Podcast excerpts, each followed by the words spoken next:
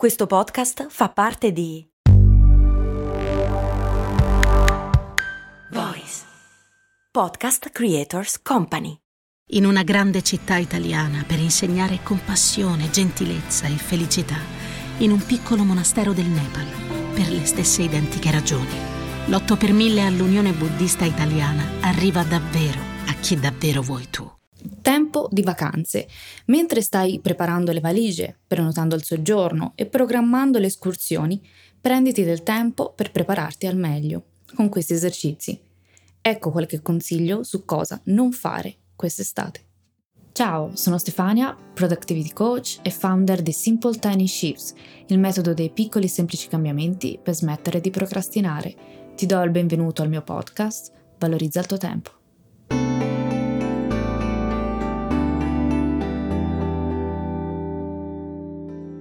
Uno degli errori più comuni prima delle vacanze estive è quello di avere aspettative troppo alte.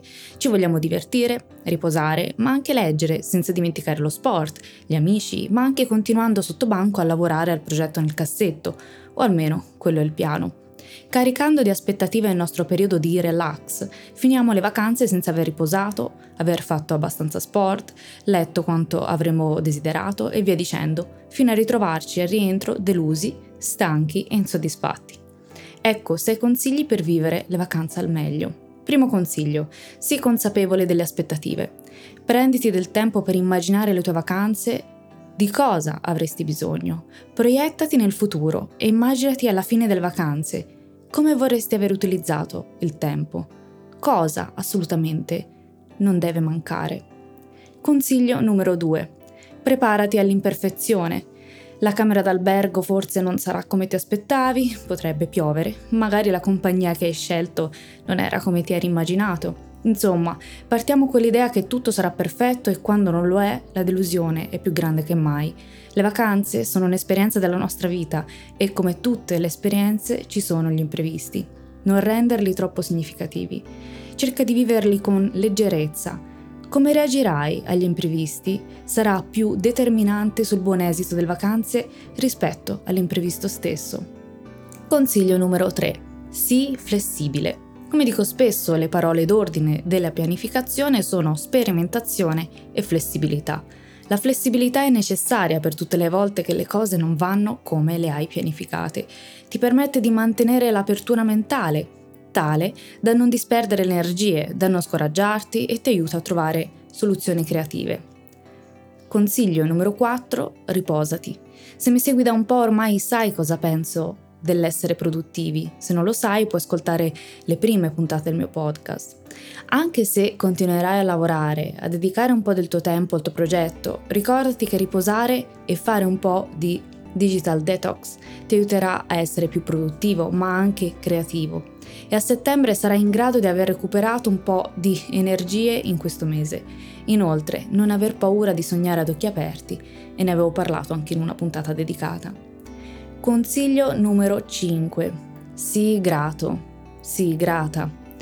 Siate grati e cercate di assaporare ogni momento. Sulla gratitudine ti invito ad ascoltare la puntata numero 5 del podcast. Per riuscire ad assaporare ogni momento, ti propongo un esercizio. Raccogli più ricordi possibili come se fossero tante fotografie mentali. Cerca di fermarti in alcuni momenti e prenditi il tempo per assaporarli. Talvolta, quando mi rendo conto della meraviglia di un momento, come un tramonto, mia madre che ride, la pace della collina con le cicale che cantano, lo osservo, lo ascolto, come se non fossi presente nella scena come se stessi guardando un film. Lo osservo con la pura intenzione di fermare questo momento nella mia mente, come farebbe una Polaroid. Ma non scatto la foto, non voglio ricordarmi del momento attraverso le lenti di un dispositivo. Voglio imprimere nella mia memoria quei momenti. L'ho sempre fatto, almeno in età adulta. L'ho fatto consapevolmente con mio padre, gustandomi l'abbraccio sapendo che non sarebbe stato per sempre e che un giorno non avrei potuto più averlo complice anche il Covid che ci ha tenuto per tanto tempo lontani e che ci ha anche insegnato ad apprezzare il qui e ora, il momento presente. Gustare intenzionalmente momenti così non solo ti fa sentire ricco, ma ti riempie la vita di abbondanza.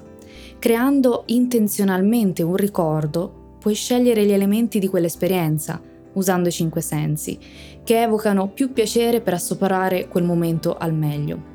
Quest'estate, ma in generale nella vita, ti auguro, anzi ti invito a collezionare più ricordi possibili e per farlo l'unico modo è essere presente nel momento.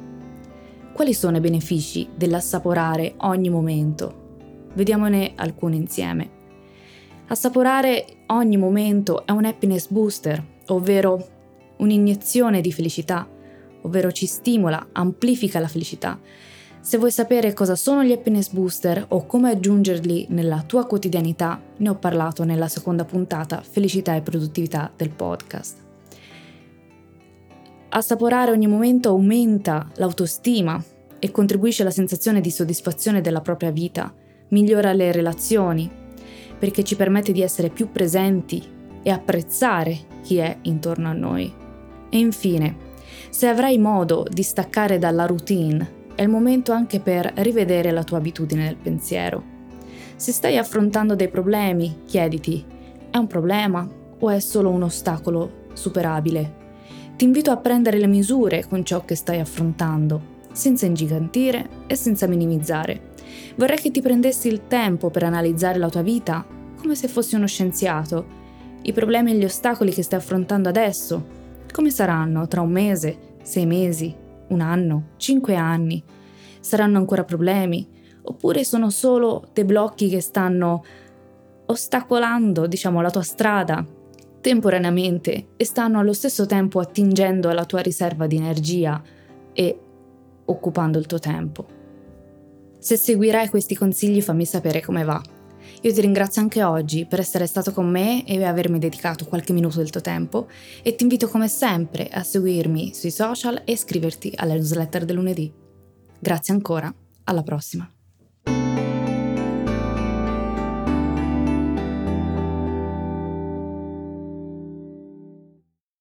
In carcere, per insegnare che la meditazione non fa uscire di cella, ma rende liberi l'8 per 1000 all'Unione Buddista Italiana arriva davvero a chi davvero vuoi tu. 8 per 1000 unionebuddista.it